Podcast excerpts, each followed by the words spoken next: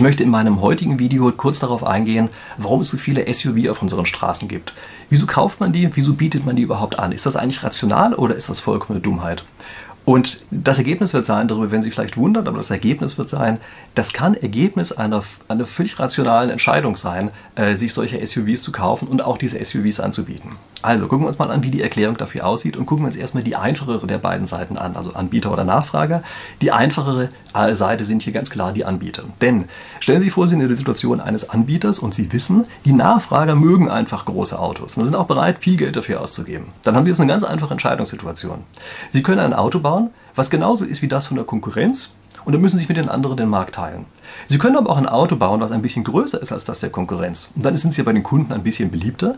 Das heißt, die Kunden kaufen dann dieses Auto eher und als kleinen angenehmen Nebeneffekt haben sie auch noch einen höheren Preis, den sie nehmen können. Mit einem höheren Preis ist normalerweise auch ein höherer Gewinn verbunden, äh, weil die Marge halt einen relativen Anteil da drin hat. Und auf die Art und Weise schlagen sie gleich zwei Fliegen mit einer Klappe, nämlich sie verkaufen mehr und sie verkaufen es mit einer höheren Gewinnmarge. Und das ist einfach eine Sache, die muss man machen. Also in der Spieltheorie gibt es dafür auch einen Fachausdruck, aber den sieht man hier sofort, da braucht man gar keinen Fachausdruck für. Das nennt sich eine dominante Strategie. Also die Strategie, die größeren Autos zu bauen, dominiert die Strategie, die kleineren Autos zu bauen. Eben weil es in beiden Dimensionen mehr hat, also mehr Verkauf und mehr Gewinn. Und ähm, auf diese Art und Weise äh, ist es eine relativ, also sozusagen ein No-Brainer aus Sicht der Anbieter, dass man die größeren Autos verkauft. Also erstmal anbietet. Und das führt zu einer interessanten Konstellation, die man in der Biologie auch kennt. Es führte mich dazu, dass Sie aufgrund der Interaktion innerhalb einer Art eine Entscheidung treffen, die, wenn Sie mal alle Individuen der Art betrachten, eigentlich insgesamt von Nachteil ist.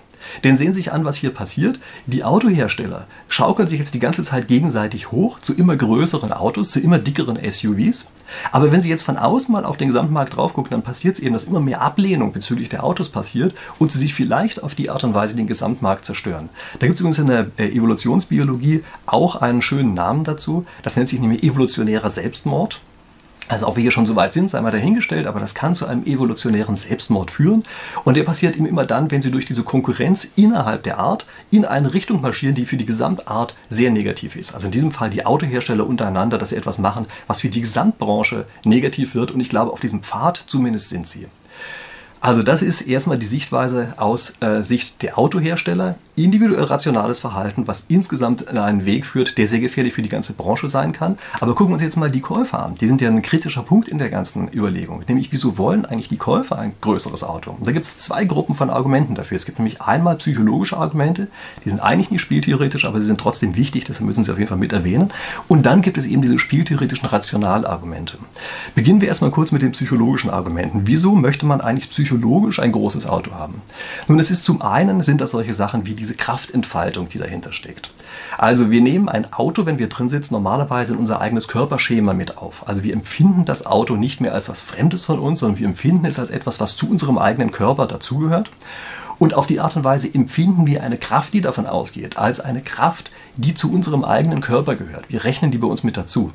Und es ist angeboren von uns, dass wir merken, wenn eine solche Kraft in unserem Körper drinsteckt, dann fühlen wir uns offenbar gesund. Und das ist natürlich ein Zustand, den man anstrebt.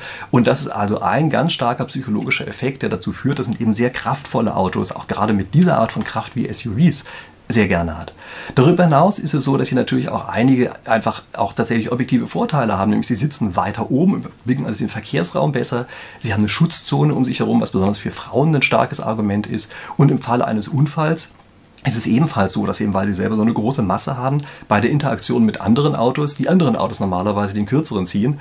Und das ist ebenfalls ein Argument, was für diejenigen spricht, die in dem SUV drin sitzen. Ja, auch da merken Sie übrigens, dass es in eine Richtung geht, wo die Überlegungen des Einzelnen zu etwas führen, was insgesamt schlecht ist. Ja? Denn die anderen müssen ja jetzt natürlich auch aufrüsten. Also wenn man mit seinem kleinen Smart zwischen den ganzen SUVs langfährt, dann hat man natürlich tendenziell erstmal andere Nachteile. Wobei übrigens in Klammern der Smart eine andere Strategie wählt. Der wählt die Strategie, dass er bei einer Kollision mit dem SUV wegspringt. Ja? Aber das nur am Rande erwähnt.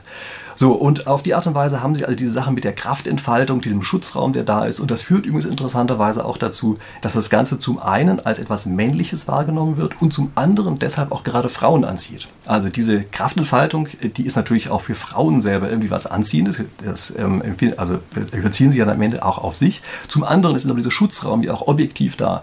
Und das ist eben auch ein Grund dafür, dass sehr viele SUVs von Frauen gefahren werden, auch wenn das ursprünglich mal wahrscheinlich gar nicht so geplant war. Und dann gibt es natürlich immer diese diesen psychologischen Effekt des Lebensgefühls. Ja? Also man stellt sich vor, dass man mit dem SUV irgendwie durch die Landschaft fährt, ähm, schöne Wälder sieht und Ausflüge macht und so viel Platz hat für die Kinder und so. Und das ist ein Lebensgefühl, was selbst dann vermittelt wird, wenn man eigentlich fast immer damit nur zum Aldi fährt und äh, kleine Brötchen einkauft. So, das ist die psychologische Sache. Und wir haben jetzt über relativ viele Nachteile gesprochen, aber gucken Sie uns nochmal an. Also ein Nachteil ist beispielsweise, man findet in unseren engen Tiefgaragen damit eigentlich kaum einen Parkplatz.